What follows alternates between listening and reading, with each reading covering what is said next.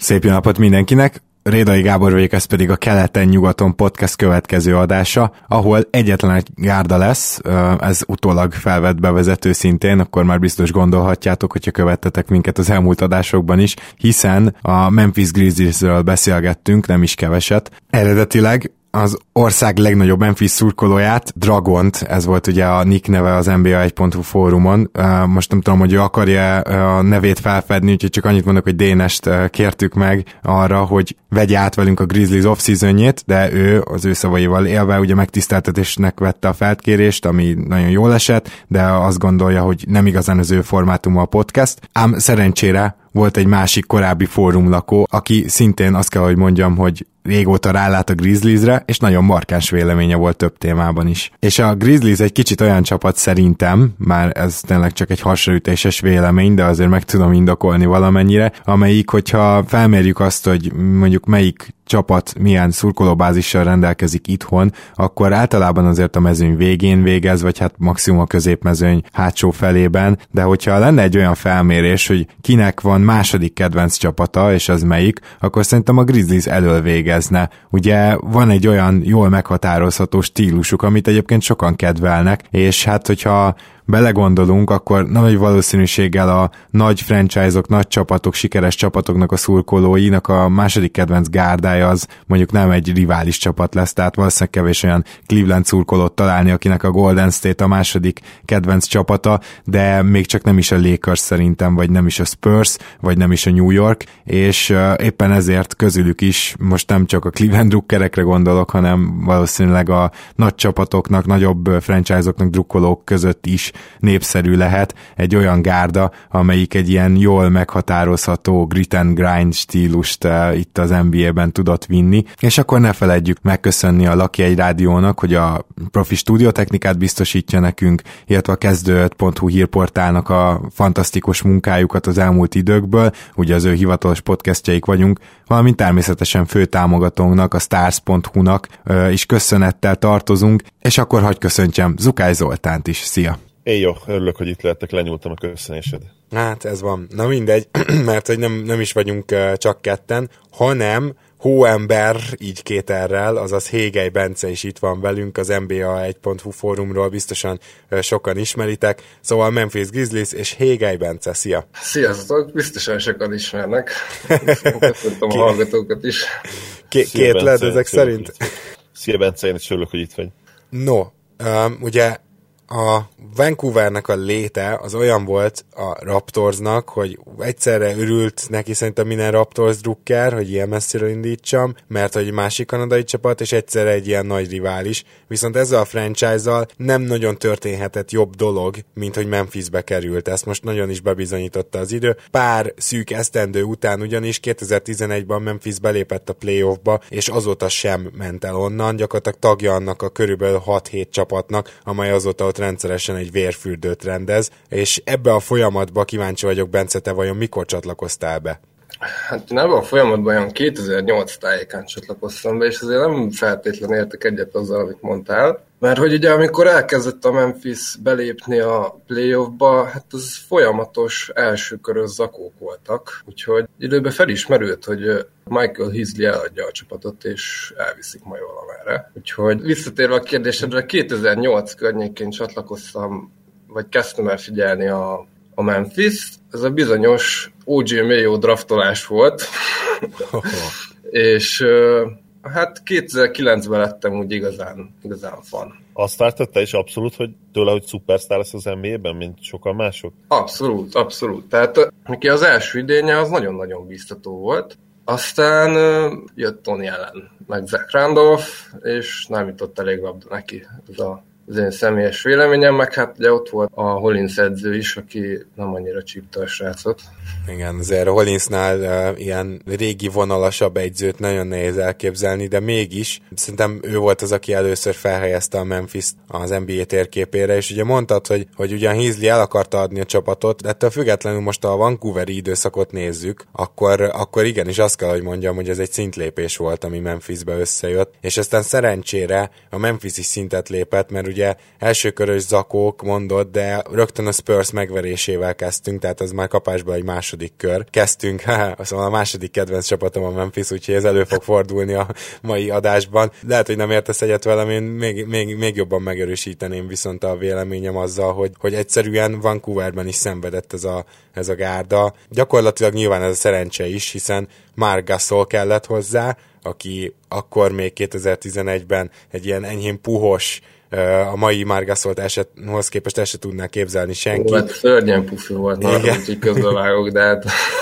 Amellett egy pályafutása csúcsa felé közeledő, illetve azt elérő amúgy is későn érő típus Zach Randolph, akit gyakorlatilag újra feltalált Hollins. Na egyébként ez nagyon fura, hogy ugye OJ Mayo-val nem igazán tudott kijönni, viszont Zach Randolphot teljesen megregulázta, hát ezt szerintem simán kimondhatjuk. És azért az a csapat, ami akkor összeállt, ugye Rudy Gay, ugye Mayo volt úgy kettesbe, csak már inkább Tony ellen, és a fiatal Mike Conley, aki akkor még például nem tudott triplát dobni, a mai szemmel szintén fura. Szóval az a, az a gárda lepte meg a Spurs-t, illetve ennek a gárdának az alapjaira épülve tudott uh, gyakorlatilag folyamatosan ott lenni a Grizzlies. Ezt az egész ilyen playoff időszakot akár mostanáig. Ezt uh, hogy élted meg? Ugye volt benne egy konferencia döntő is, több második kör is, illetve több óriási csata a clippers az OKC-vel. Azért ezek emlékezetesek maradnak, nem? Persze, hogy emlékezetesek maradnak. Uh, hogy hogy éltem meg? Hát erre azt nem mondani, hogy, hogy minden, talán minden playoffnál én azt éreztem, hogy ha kijön a lépés, akkor ez egy, egy, egy döntőbe is el tudnak menni a, a srácok. Na most nyilván ez, ez, egy, ez egy Homer beszéd. Nem biztos, Mert aztán hogy általában annyira. azért nem jött ki a lépés, mert valaki lesérült, meg nem lehet, nem lehet végigbrusztolni a, azt, a, azt a három kört, amíg az ember elér a finals-ba. Tehát a Grizzlies játéka nagyon fizikális, és ezt, ezt szerintem az emberek nem, tudja, nem tudják végcsinálni, főleg úgy, hogy az alapszakaszt is általában így, így hozták le ezzel a kemény játékkal. Én mindig nagyon reménykedtem, aztán a realitások azért mást hoztak. Tehát, hogy említetted a konferencia döntőt például, most ott is, ha visszagondolsz, akkor azt hiszem a Portlandet vertük talán meg első körben, vagy nem is tudom, a Clippers vertük meg az első körben, ott is talán valaki lesérült, javítsatok ki, ha nem így volt. Az OKC ellen viszont tudja, hogy lesérült, azt hiszem Westbrook, és aztán meg a Spurs elgázolt minket, de nagyon durván. Hát én ezzel nem értek egyet, mert a 4 0 gondolsz, de abban volt két hosszabbításos meccs, és egy, amelyik az utolsó egy percben dölt el, tehát az éppen nagyon könnyen lehetett volna 4-2-4-3 is. Akkor már lehet, hogy kicsit másképp emlékszek, mert lehet, hogy a tavalyi Spurs, Na igen. Spurs gyalázás itt meg elfeketítette itt a gondolataimat. De hát Spurs ellen mindig nagyon nehezen ment amúgy. Egy egyedüli kivétel, amit én, amit én vissza tudok emlékezni, az a bizonyos 4-2-es elsőkörös. Gábor itt közben mondta, hogy hogy nem feltétlenül, hogy kezdtem mondani, hogy nem feltétlenül homerség ezt gondolni. Legalábbis a múltban nem volt az, és én is egyetértek vele azért. Ez a Grizzlies volt, hogy nyert 56 meccset, egyszer pedig 55-öt is, és az igazság, hogy még ennél is veszélyesebb csapatnak tűntek, mint, mint, e, mint ez a győzelmi mutató e, sejtette volna, mivel hogy pontosan egy olyan csapat voltak, akiket a playoffra találtak ki. Ugye sokszor mondunk csapatokat, hogy, hogy ők alapszakaszra valók, főleg ugye a Phoenix Suns-nál, az SSOL Suns-nál sokszor felmerült. Lassan a, Raptorsnál is egyébként, a már kis önkritikát hagy gyakorolja. Igen, egyébként a Raptors is gyanús, vagy akár az én mavericks nagyon sok évben szintén egy, egy tipikus alapszakasz csapat volt, amelyik ö, probléma nélkül nyert 55-58-60 meccset is akár időnként, de, de azért voltak lyukak a, a taktikában és a keretben is, ami a playoffot illeti. Nyilván ez a Grizzliesnél is valamennyire így volt, különben még talán ennél is jobb eredményeket értek volna el,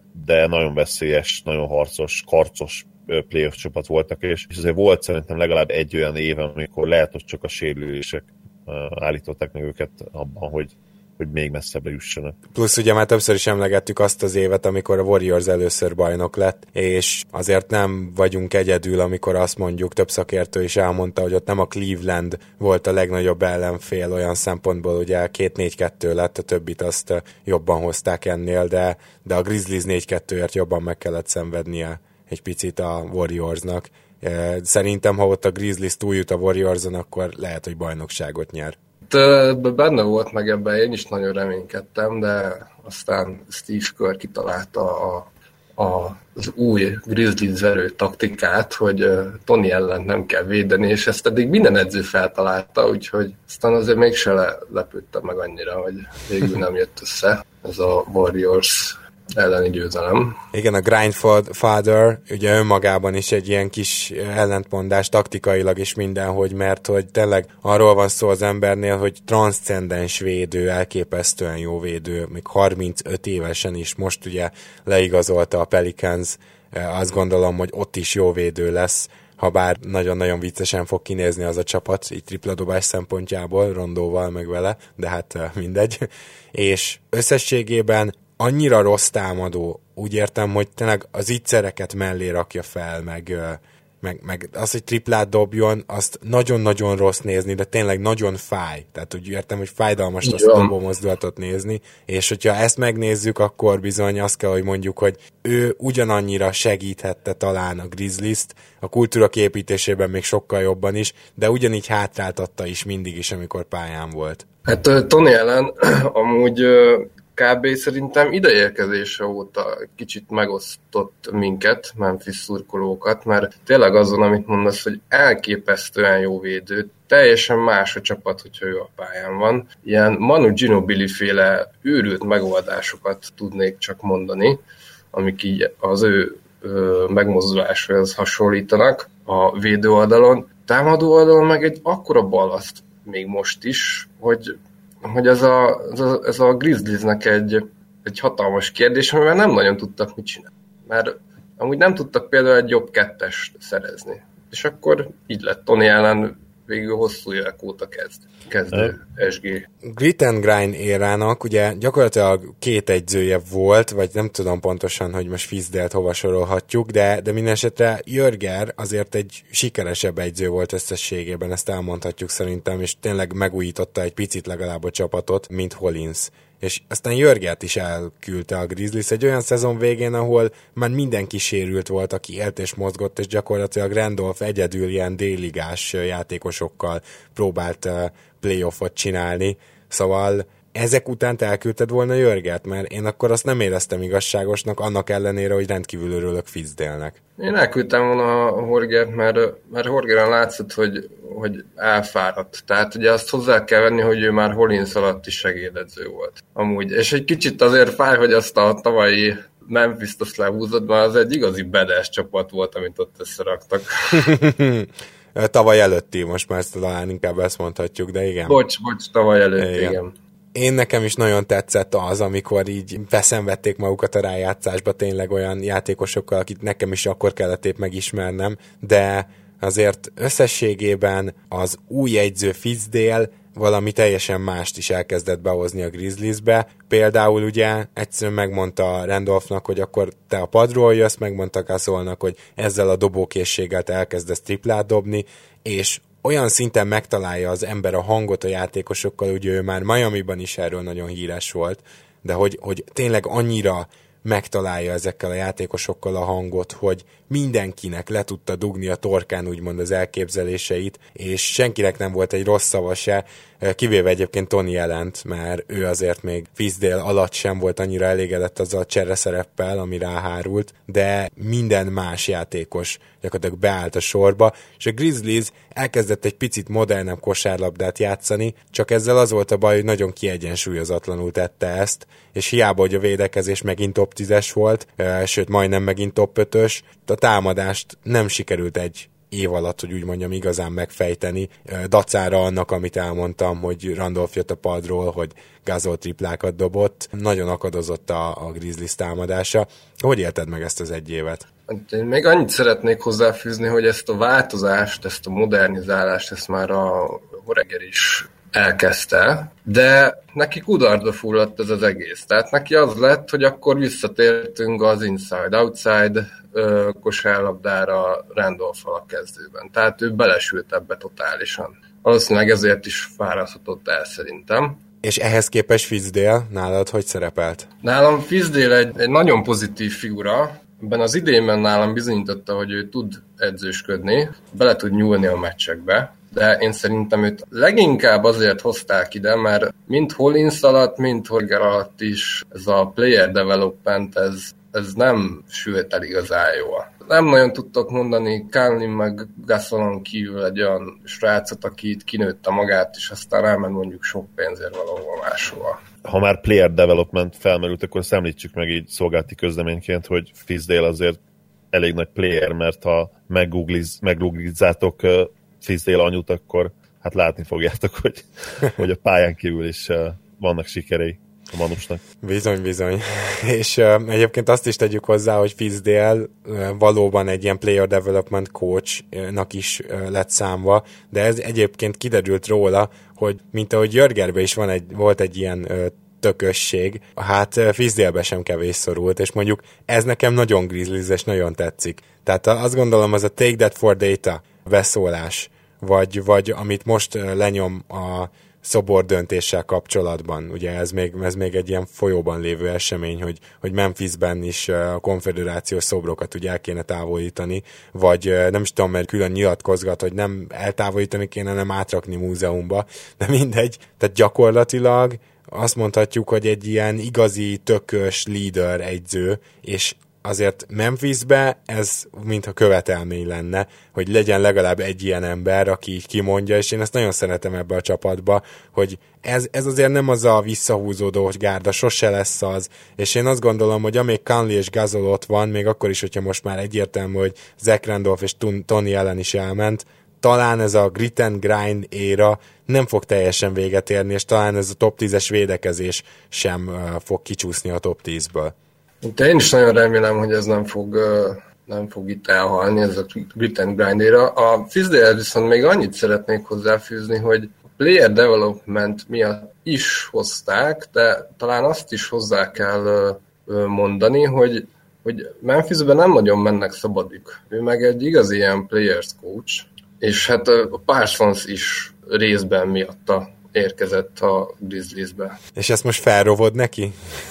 hogy Parsons ugye, hát szóval arról muszáj beszélnünk, hogy egy olyan évet hozott, ami bizony nagyon sokat ártotta a csapatnak a, legalább a mérlegének. Most, hogyha hosszú távon nézzük, és esetleg Parsons legalább fele olyan jó játékos tud lenni, mint amilyen volt, akkor nem biztos, hogy olyan óriási ártott, bár akkor sem keveset, mert ugye max szerződéssel van ott, de, de az előző évben konkrétan Parsons a pályán volt, hogy is fogalmaztam a múltkor, nem mínusz egy, hanem mínusz két ember volt a Grizzliesnek. Hát ez így van, de nekem van egy olyan érzésem, hogy Parsons amúgy nem volt egészséges, a, úgyhogy nekem még vannak reményeim parsons kapcsolatban, hogy legalább egy közepes védekezés, meg egy értelmes triplázást összehozni, én azzal már ki lennék békülve. Amúgy meg nem tudnátok szerintem olyan embert mondani, aki jött volna meg, és, és beilleszthető lett volna úgy igazán a csapatba, mert Tony Allen, Mike Conley, Zach Randolph, Mark Gasol helye az fix volt. Egy, egy kis csatár kellett volna, de az meg nagyon kevés van a piacon, ami jó. Igen, és valahol szerencse, hogy nem Turnelt vitte el akkor a Grizzlies, mert az aztán világi spacing lett volna, tehát meg, meg egyáltalán Parsonsra visszatérve, akkor említsük meg, hogy számszerűleg mit hozott, 34 meccsen játszott ugye az előző szezonban, mind, mind a 34 alkalommal megpróbálták őt a kezdőbe tenni, 19,9 percet átlagolt, és sikerült neki 33%-kal dobni a mezőnyből, 27%-kal a triplából, hát legalább nem adta el sokszor a labdát, mondjuk ezt hozzátehetjük. Ez elég volt körülbelül egy 43%-os TS-re, ugye az 50%-os TS is azt szoktuk mondani, hogy, hogy pocsék, hát a 43 az nem, nem emlékszem, hogy ennél nagyon sokkal alacsonyabb számra, számot láttam volna ezen a téren, úgyhogy, úgyhogy valóban impresszív szezon futott Chandler barátunk ennél, ennél csak jobb lehet tényleg. Tehát, ha mondjuk kidőlne teljesen a következő szezonra, és mondjuk szétszakítana mindenki térdét, azzal is többet segítene a csapatnak, mint ezzel a 34 évvel az előző szezonban, úgyhogy ténylegesen nem történhet semmi, ami, ami nem fölfelé ívelő dolgot mutatna itt. Én azt hiszem amúgy, hogy erre felkészült a vezetőség, hogy, hogy ez egy baklövés volt, vagy esetleg újra lesérül a Parsons, tehát ugye hoztak itt pár olyan embert, aki kettes, hármas, négyes posztokon így össze-vissza bevethető. Hát lehet, hogy kénytelenek lesznek most belátni ezt a, ezt a tévedést, bár megmondom őszintén, hogy én azért reménykedem abban, hogy, hogy egy jó Parsons visszatérhet a következő szezonra. Gáborral már beszéltünk erről, hogy ő is azon játékosok közé tartozik, akik szétposztolták a közösségi médiát ebbe, ezen a nyáron azzal, hogy ők mennyire sokat és mennyire jól edzenek, és, és hány kiló izmot pakoltak magukra, és mennyire egészségesek. Ugye Parsons az egyik ilyen játékos volt én nagyon drukkolok neki, mert egyébként számomra nagyon szimpatikus a, a játéka maga, tehát gyakorlatilag minden tud egy kicsit, nagyon jó passzol a posztjához képest, meg ahhoz képest, hogy mennyit használják konkrétan erre külön. Egészen jó védő is, bár pályafutása elején kicsit túlértékelt volt ezen, azon az oldalon, támadásban viszont nagyon-nagyon jó, és, és ráadásul pontosan azt tudná hozni, ami ennek a Grizzliesnek nagyon-nagyon kéne. Így van, tehát a Grizzliesnek a, azzal a, mondjuk, hogyha kettes poszton egy jó védő játszik, és azért még most is van erre lehetőség például Lenisszel, és hát majd meglátjuk, hogy egyébként még ki lehet ott jó védő. Van, van egy-két jelöltem, majd végig megyünk a listán. Minden esetre, ha ott is egy jó védő játszik, akkor elmondhatod azért, hogy Conley-val, meg J. Michael Green-nel, aki ugye visszajövőben van, meg Gasollal, már, már ez biztosan egy jó védelem lesz, és hogyha Parsons emellé tudna hozni egy kis uh, additional, hát ilyen plusz playmakinget, illetve hogyha tudna hozni egy jó pár triplát, és elvileg erre ő képes ugye mind a kettőre, akkor az tökéletesen kiegészíteni a, a kezdőt.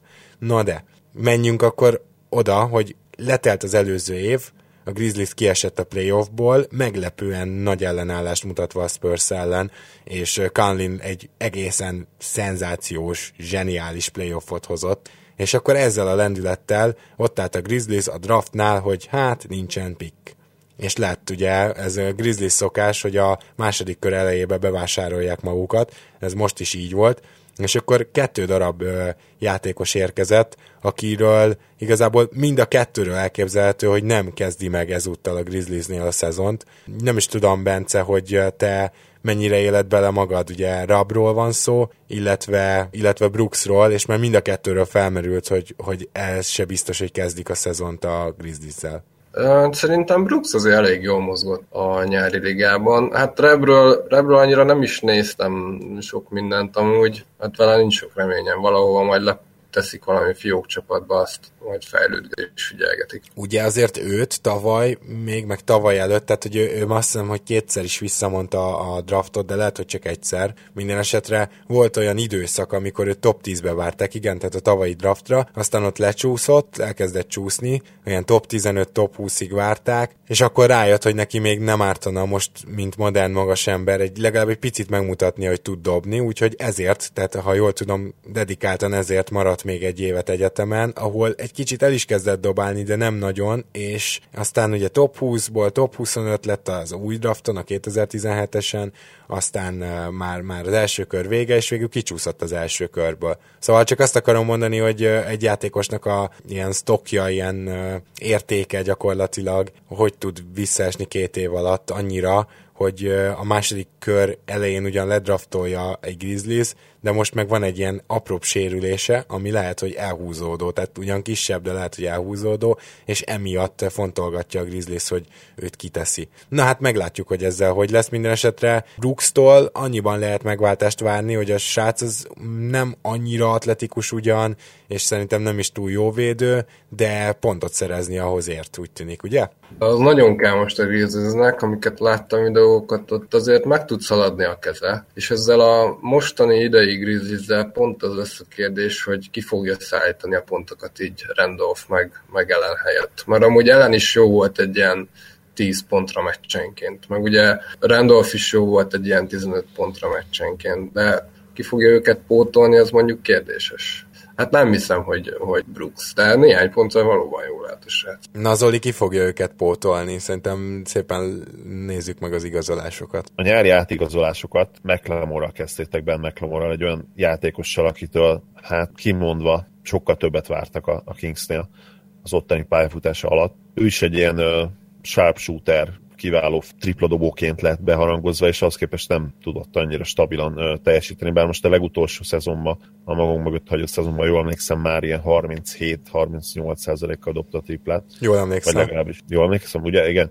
Ez mindenképpen segítheti a, a Grizzlies-t, hogy érzed, hogy esetleg ő lehet kezdő is akár, vagy, vagy konkrétan a kezdő posztra vittétek oda? Ezt nem tudom, hogy kezdőposztra vitték-e, de Ben McLemore-tól én nagyon-nagyon sokat várok. Ugyanis amikor leigazolták, akkor megnéztem, ugye vannak ilyen draft scouting riportok, ahol itt az erősségeket, meg a gyengeségét végveszik egy játékosnak, és én totál meglepődtem, hogy a srác mennyi mindenre képes. De én tudtam, hogy a hármast az be tudja dobni, így szó-szó elvédekezik, de, de ennél sokkal több van a srácban szerintem, és a Sacramento éveit meg szerintem abszolút zárójába lehet tenni. Hát Sacramento mit csinált az elmúlt években?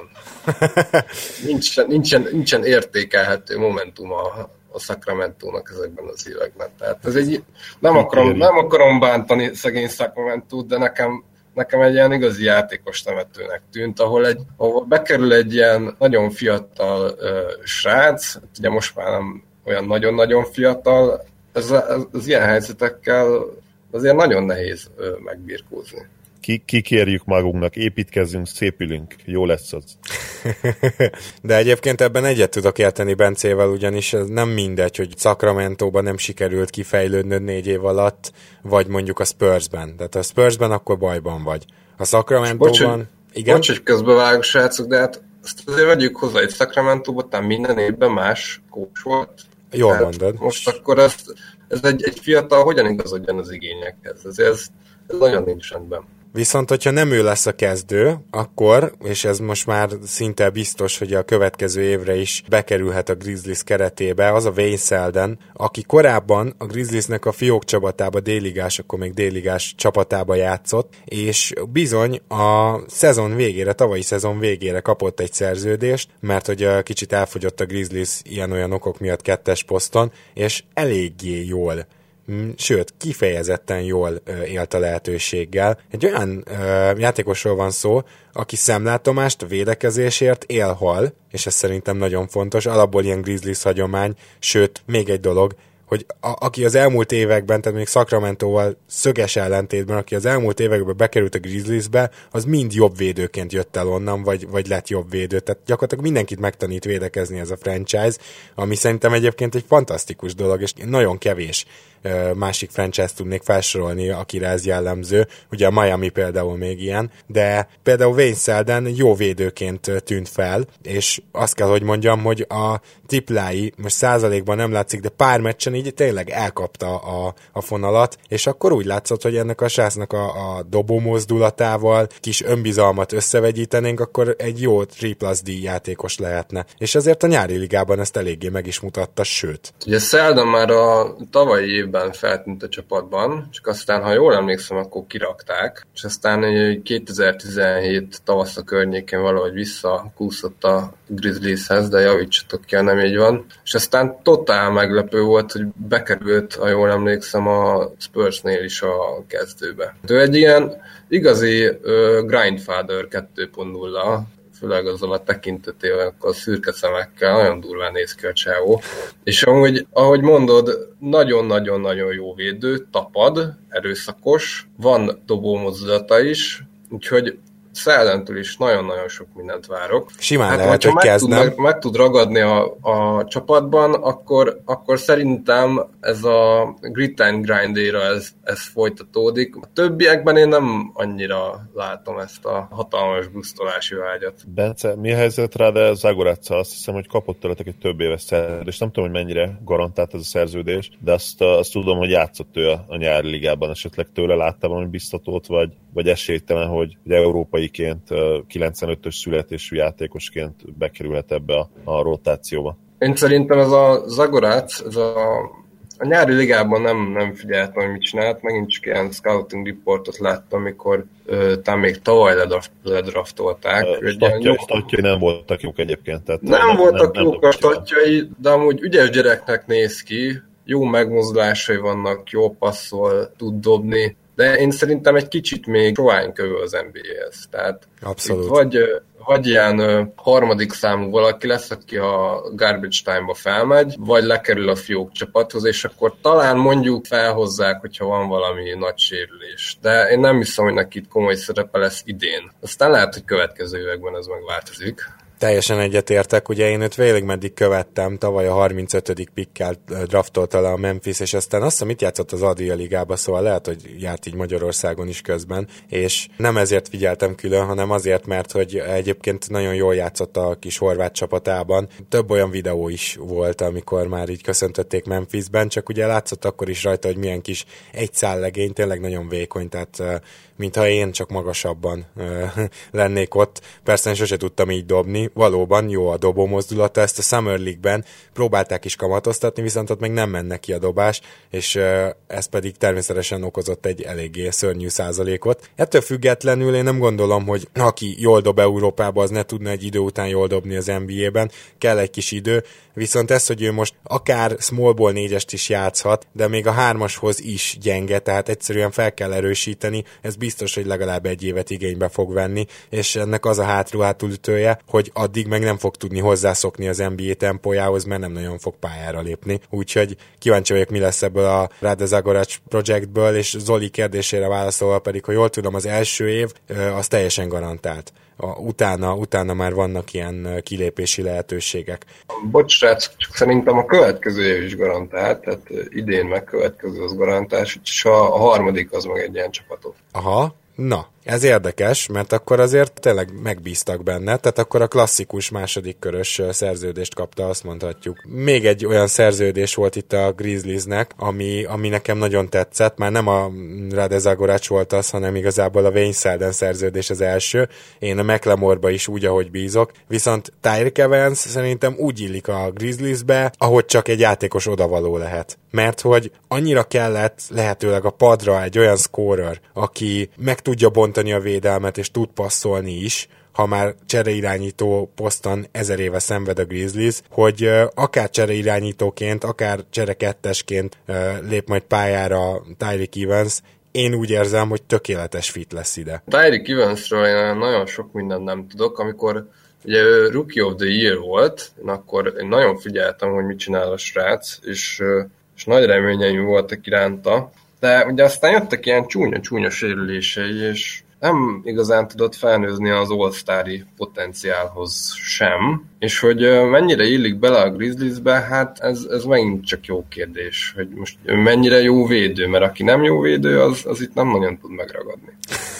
ez a kedvenc Grizzlies-es mondatom ebből az epizódból, és az a durva, hogy igaz, viszont ő sosem volt nagyon trágya védő, inkább a sérüléseiből való kijövetelek voltak nehezek, hogy akkor be volt lassulva. Azért lehet egy kicsit bízni még Evansben szerintem, mert ő egészen különleges atléta volt, ugye erről korábban Zolival beszéltünk, és nyilván már nem az, már nem a régi, meg már 60 helyen megsérült, de szerencsére azt sem mondhatjuk, hogy, hogy így 27 évesen valószínűleg ilyen, ilyen járókerettel fog mozogni, mert nem. Tehát annál sokkal jobb atléta volt, mint hogy bármennyi sérülés odáig lesújtsa, hogy, hogy már alig bír járni és hogyha hoz egy viszonylag egészséges szezon mondjuk, ha csak 60 meccsen pályára lép, akkor szerintem nagyon sokat tud majd segíteni a Grizzliesnek. Ezzel még annyit tennék hozzá, hogy mondtad, hogy cserekettes vagy csereirányító, hát szerintem hiba lenne, hogy csere irányítóként gondolnának rá. Ugye Sacramento-ban, ha jól emlékszem, ahol ő kezdte a pályafutását, ugye? Igen, igen. Ott, ott azt hiszem irányítóként játszották, de ő nem egy irányító. Egy ilyen kettes talán hármas. Ugye hármashoz egy kicsit kicsi. Hát igen, de ugye ő egyértelműen egy, tehát inkább Dwayne Wade-hez hasonlíthatnánk, de Dwayne Wade is valamennyire irányító volt, tehát most csak a méreteken ne ragadjunk le, mert amit csinált Dwayne Wade, vagy amit csinált annó Tyreek Evans az irányítás is volt, hiszen nála volt a labda, ő kezdeményezte a pick and roll-okat, tehát hogyha ezt megnézed, akkor nem túlzás őt irányítónak nevezni. Az mondjuk lehetséges, hogyha Chalmers esetleg bejön, mert hogy ugye őt is hozta a Grizzlies, vagy hogyha akár Baldwin, akár Harrison egy kicsit szintet tud emelni azon, hogy ne adja el a labdákat, ugye Baldwin, illetve hogy Harrisonnak bármilyen elképzelése legyen a támadás szervezésről, akkor egy ilyen két labdavezetős rendszer az nyilván jobb, mint egy egy. De hogyha ezek a játékosok, akiknél mindegyiknél megvan a kockázat, hogy ne jöjjön be, nem jönnek be, akkor, akkor sem raknád be irányítónak Tyreek Evans-t? Semmiképpen nem raknám be irányítónak, ugyanis Hát lehet, hogy ezzel egyedül, egyedül vagyok ezzel a véleményemmel, de ez szerintem kevés, hogy valakinek odaadod a labdát. Attól még nem lesz valaki irányító. Ami az irányító a Scanley, aki valami hihetetlen érzékkel érzi a meccsnek a ritmusát, hogy mikor kell most kicsit lelassítani, most ilyen felállásokat játszatni, mikor kell kicsit felpörgetni a játékot. Tehát ők azok, akik, nem tudom Chris Paul, meg ilyeneket tudnék mondani, akik a meccs tempóját is irányítani tudják, nem csak az, hogy odarakod a kezébe a labdát, és akkor lesz vele valami. Ez persze így van, de azt azért mondjuk el, hogy a, hogy a mai NBA-ben a szikus irányítók a száma azért hát valószínűleg rohamosan csökken. Hogyha összehasonlítanak például a 90-es évekkel, szerintem sokkal kevesebb pass first irányítót találhatunk, és ugye most körülbelül ezt írtad körbe, ezekre gondoltál, ezekre a pass first irányítókra, akik tudják azt, hogy, hogy mikor hova kell passzolni, és tényleg összefogják az egész támadást. Evans biztos, hogy nem ez a játékos, de hát abban nem vagyok biztos, hogy a második vonalnak, a csere, cseresornak is kell egy ilyen játékos, és hogyha tudja folytatni esetleg azt a triplázást, amit tavaly csináltam, mondjuk szerintem esélytelen, tehát az, hogy ő 43%-a triplázzon megint arra gyakorlatilag nulla esély van, én azt gondolom. Jó, ez nagyon De kis minta ilyen... volt ugye tavaly, tehát már csak ezért igen, is biztosak lehetünk benne. Azt mondom, hogy har... mondjuk előtte is egyébként már ilyen 35-35% környékére fel tudta javítani, ugye pályafutású elején ő notóriusan rossz triplázó volt, és többek között szerintem ez is gátolta őt meg abban, hogy, hogy ebben az érában sztár legyen, mert a potenciál biztos, hogy ott volt benne az újon szezonja után, ezt ki kellett mondani, és tényszerű volt. Nem jött össze, most már nyilvánvalóan soha nem is fog összejönni, de csereként szerintem a Grizzliesben valóban kiváló fit. Én egyébként kicsit félek attól, hogy Fizdale megpróbálom őt berakni a kezdőbe, kettes posztra, oda szerintem már nem lenne annyira jó fit. Meglátjuk, hogy, hogy beigazolódik-e a félelmem az biztos, hogy, hogy nagy segítség a Grizzliesnek, és papíron, ha mindenki egészséges, hát nem lepődik meg, hogyha ez a csapat lényegesen jobb lenne, mint a tavalyi volt. Nyilván erre nincs annyira nagyon sok esély, hogy mindenki végig egészséges legyen. Hát igen. Sajnos a Márgászol is picit elkezdett mutatni olyan jeleket, hogy, hogy, hogy neki lehetnek majd problémái 30-on felül, ugye most már 31-32 éves. 33. 33 már, pláne. Mm-hmm. Igen, akkor... Csak lesz, nem? 86-os talán. Hát az, az biztos, hogy nagy, nagyon nagy csapás lenne a Grizzliesnek, hogyha most Gászol is elkezdene sérülésekkel baludni. Én nagyon remélem, hogy még egy két-három szezonja lesz, ahol ilyen 65-70-75 meccseket tud játszani, és a playoffra egészséges lesz Kalnival egyetemben, akik ugye szintén voltak sajnos kisebb sérülésbeli problémái és akkor arról nem is beszéltünk, hogy milyen szinten tudott visszatérni tavaly már Gasol, tehát hogy ő minden, főleg védekezés, de minden területen picit így romolgatott már az elmúlt években, legalábbis az azt megelőzőben biztos, és ebbe tényleg a sérülések is beleszóltak, és tavaly meg, meg újra, újra kiváló védő volt. Elkezdett triplát dobni, újra nagyon hatékony volt, tehát gyakorlatilag a tavalyi év elképesztően biztató. És ha már Kánlit is megemlítettük, Kánli egyszerűen minden évben fejlődik. Ez a, a nem tudom, ugye Laurinál van még ez, tehát mind a kettő így 30 környékén van, Lauri már ugye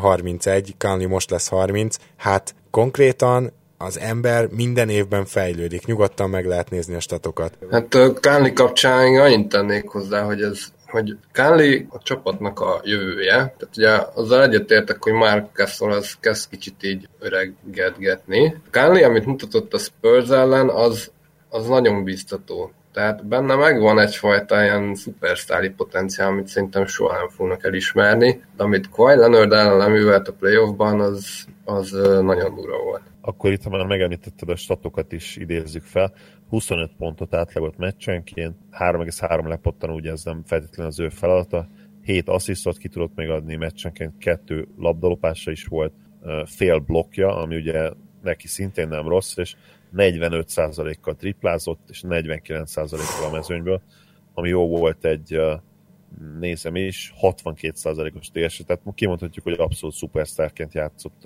azon hat meccs alatt, és valószínűleg főleg ezért is lett végül az egy hat meccses széria. Ez így van. Ja, bocsánat, csak az egyedüli szépség hiba az az, hogy amikor ott Leonard komolyan vette az ő őrzését, hát arra nem nagyon volt válasz a Kállinak Hát arra nem sok mindenkinek van válasza. Főleg, főleg nem egy irányítónak, tehát azért tegyük hozzá, hogy azért amikor Kawai Leonard azokkal a karokkal nála jóval alacsonyabb és kisebb karfesztávú embert fog, akkor igazából lehet, hogy annak az embernek az a legjobb, hogyha kiadja kezéből a labdát, mert Igen, nem nagyon láttunk olyat. volt ebben nagyon nagy uh, zseni. Valószínűleg nem vele kezdődött ez, de, de ő vitte be a köztudatba ezt a, ezt a uh, kis csatár irányítókon történő védekezést, és Kawai talán még egy fokkal jobban csinálja ezt. Szerintem, szerintem Leonard pályafutása végére minimum olyan kaliberű védőként lesz számon tartani, mint Pippen, hm. talán jobb is. Szerintem atletikusabb, és azt hiszem, hogy még, még talán egy kicsivel hosszabb, mint Pippen volt, aki szintén egyébként ilyen szörnyeteg wingspan volt megáldva. Hát tényleg nem irigyelünk senkit irányítóként megpróbál bármit csinálni egy ilyen játékos ellen. Na, ha már beszéltünk itt az atletikus emberekről, akik esetleg triplát is tudnak dobni, hát ez kell ma a négyes posztra, és éppen ezért nem lehet kérdés, hogy a Grizzliesnek vissza kell igazolni a J. Michael Green-t, és ugye az egész szaga az ott kezdődött, hogy a ügynöke azt hiszem Greennek, és ráadásul egy olyan ügynök, hogyha minden igaz, akinek nincs is senki más jelentős NBA játékos, csak J. Michael Green a kezei alatt, Nos, bejelentett valami ilyesmit Twitteren, hogy hát a Grizzlies más dolgokon gondolkozik, mire a Grizzlies visszavágott, hogy hát bizonyok letettek egy ajánlatot J. Michael Green elé rögtön a szabad ügynök piac elején. Csak hogy mivel restricted free agentről van szó, és már szétbeszéltük azt gondolom azt a témát korábbi podcastjainkben, hogy ezek a játékosok, ezek most milyen nehéz helyzetben vannak, és hogy a piacon senki sem akart rájuk menni, és éppen ezért ugye a saját csapatuk sem fogja túlárazni őket, ezért egyszer egyszerűen elkezdett ez elhúzódni, és valószínűleg a Grizzlies, hát minimum nagyon-nagyon megpróbálja meghúzni, megspórolni a J. Michael Green szerződését. Jelen pillanatban arról szólnak a hírek, hogy 8-9 millió évente és két éves szerződés. Most azért lássuk be, hogy ez egy ilyen modern négyesért, aki még jól is pattanózik, nem elég, hogy triplát is bedobja, és nem elég, hogy egész jó védő, hát e- ezért ez ajándék, tehát ha mondjuk két év 16 millióra hozzák vissza Green-t, akkor én azt gondolom, hogy hogy az, az a lowball offerből is egy ilyen elég durva verzió. Nyilván Green nem fogja aláírni a saját qualifying offerjét, mert ugye ő gyakorlatilag draftolatlanként került be a Grizzlies látókörébe, és olyan alacsony a qualifying offerje, mert olyan kevés volt eddig a fizetése, hogy azt tényleg nem éri meg. Valószínűleg lesz egy ilyen két év 16 vagy két év 20 millió. Egyrészt mit szólsz ehhez? másrészt pedig Bence, te is annyira megszeretted J. Michael Green-t az elmúlt években, mint én?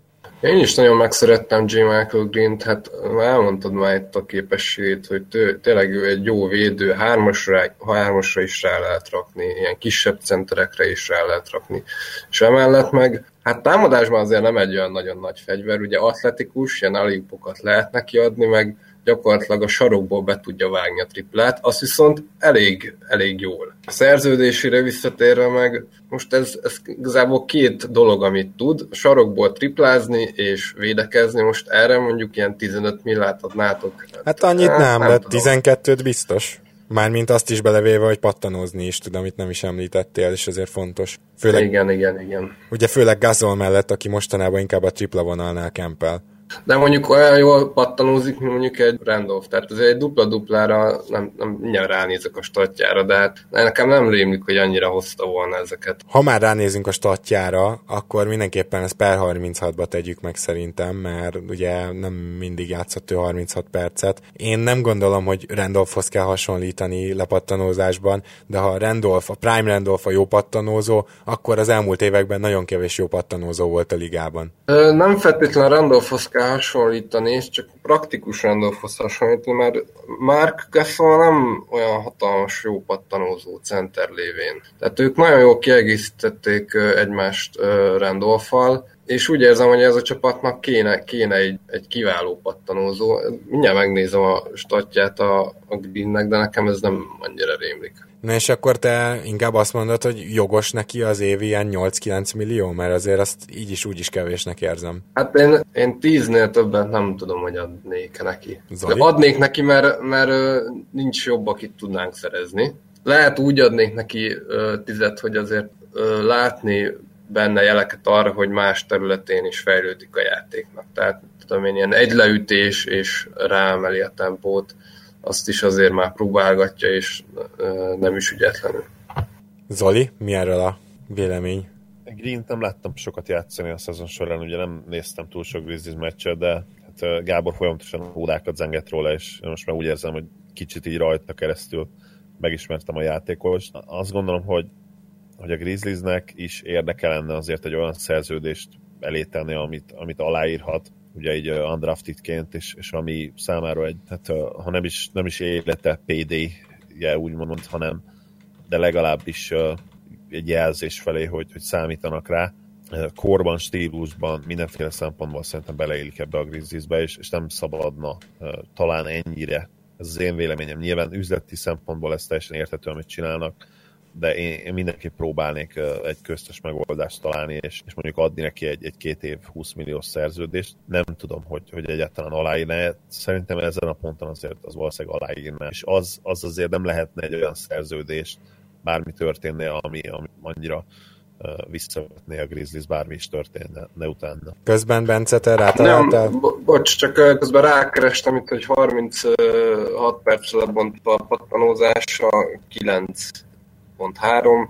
Nem, nem egy rossz, nem egy rossz stat, de ez Margasol mellett talán a Grizzlies részéről egy kicsit kevés. Hmm. Tehát az előző szezonban is láttunk példát arra, hogy szétpattanóztak minket, mert, mert mondjuk Randolph már nem 30 éves volt.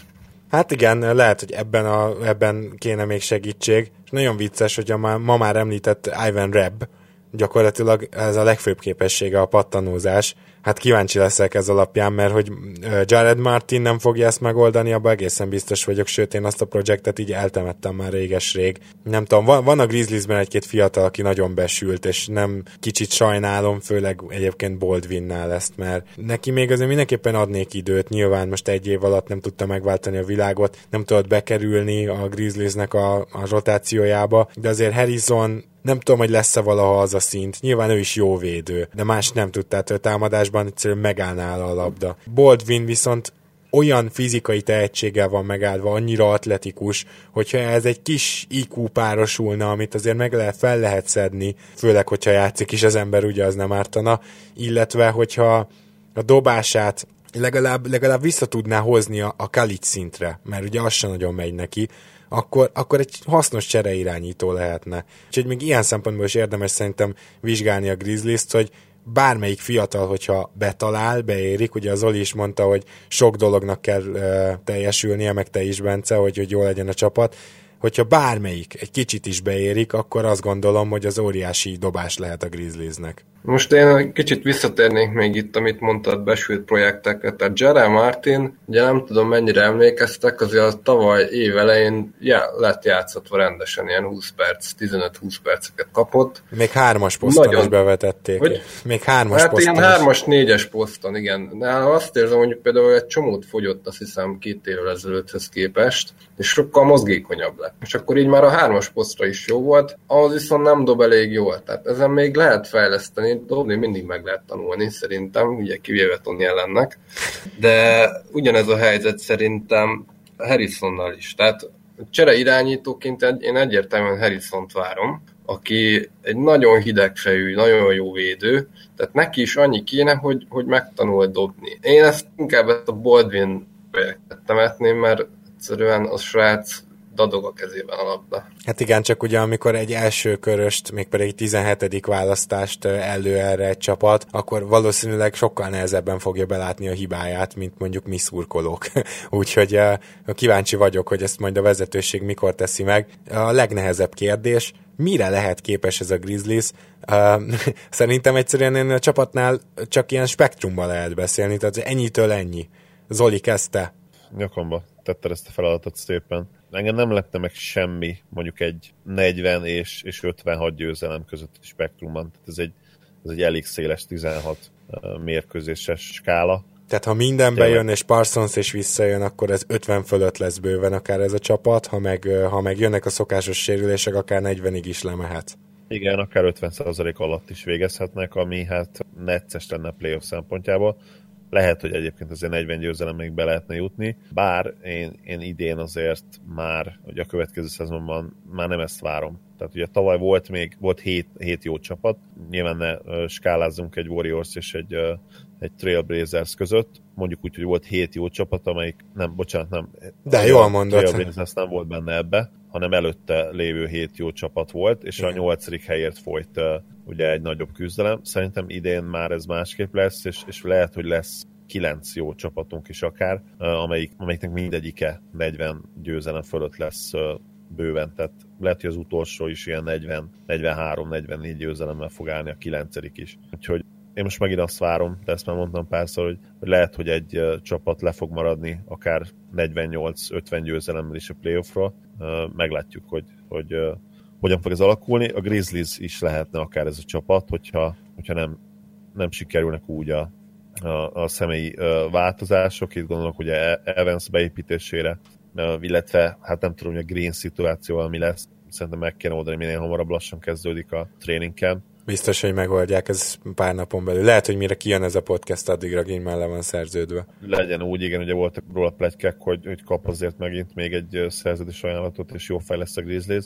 Nyilván Gasol, Gasolon és Kálnén múlik minden tulajdonképpen abban a szempontból, hogy hogy mondjuk hány meccset nyerhet ez a, ez a Grizzlies, hogyha, hogyha 55-56 meccs környékén lesznek, akkor viszont azt gondolom, hogy Parsons egészséges lesz, és, és azért lehetnek ennyire jó. Bence, te milyen skálára lőnéd be a Grizzlies-t, legrosszabb, legjobb eset? Hát egy meccsek számát, nyert meccsek számát tekintve nehéz. Én nem tudom, én egy ilyen 45 meccset mondjuk mondanék nekik, ami szerintem jó a playoffra. Seedet tekintve mindenképpen playoffba várom őket, de valahol az 5 és 8 között. Annál följebb nem. Uh-huh. Na akkor elmondom én is, hogy a 40-es alsó határral egyetértek Zolival, hát ha csak tényleg nem szakad rájuk megint a, a a kórház, hogy úgy mondjam, de a felső határ az talán idén nem lehet 56, én mondjuk egy 52-53-as felső határt mondok. Én nem értek ugyanis egyet azzal az Olival, hogy így, így nagyon durván egybe folyna annyira a mezőny, hogy akár 48-50 győzelemmel még kimaradhatsz. Inkább azt mondanám, hogy azzal már az ilyen top 4 csapat után vagy valószínű várható. Tehát ezt azért egy picit én árnyalnám, és éppen ezért én is eh, play ba várom a Grizzlies-t, de, de hát ahogy ti is mondtátok, szóval itt nem lepődünk meg semmin, egy, egyszerűen maga a csapat olyan, hogy sok a sérülékeny ember, és minden évben azért valami beüt, minden esetre Parsonsba nem tudom, hogy megéri-e még reménykedni, ez legyen talán az árszó, Bence, te reménykedsz Én nem reménykedek, én nagyon másképp fogom fel ezt. Én inkább Káliba reménykedek, hogy folytatja azt, amit a Spurs ellen bemutatott, és itt mondtátok, hogy az első négy hely az fix. Hát én a Warriors-t várom meg a spurs az első kettőnek, utána szerintem elég nyitott a mezőny. Az OKC Houston páros, tehát nem tartod így kiemelkedőnek így a, a Chris Paul és Paul George költözések kapcsán?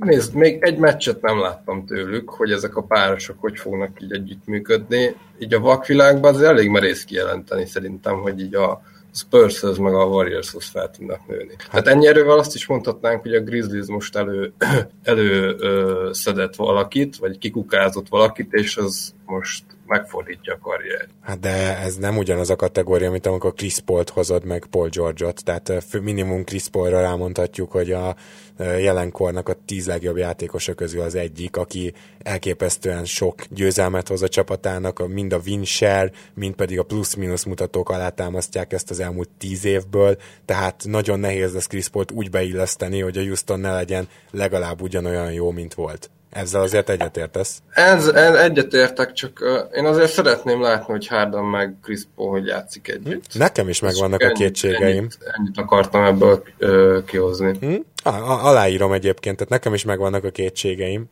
Ez, ez úgy, úgymond csak egy tipp. De akkor te Conley fejlődésén keresztül látod azt, hogy, hogy a Grizzlies még előrébb léphet, igaz? Így van, tehát ha Parsons izé nem lesz uh, sérült, meg rátalál a dobómozdulatára, annak nagyon örülök, de én, akitől itt uh, sok mindent várok, az Mike Conley töretlen fejlődése. Milyen statisztikákat vársz tőle? Hogyha mondjuk az előző szezonhoz képest, akkor gondolom pontszerzés terén is előrelépést vársz, ugye?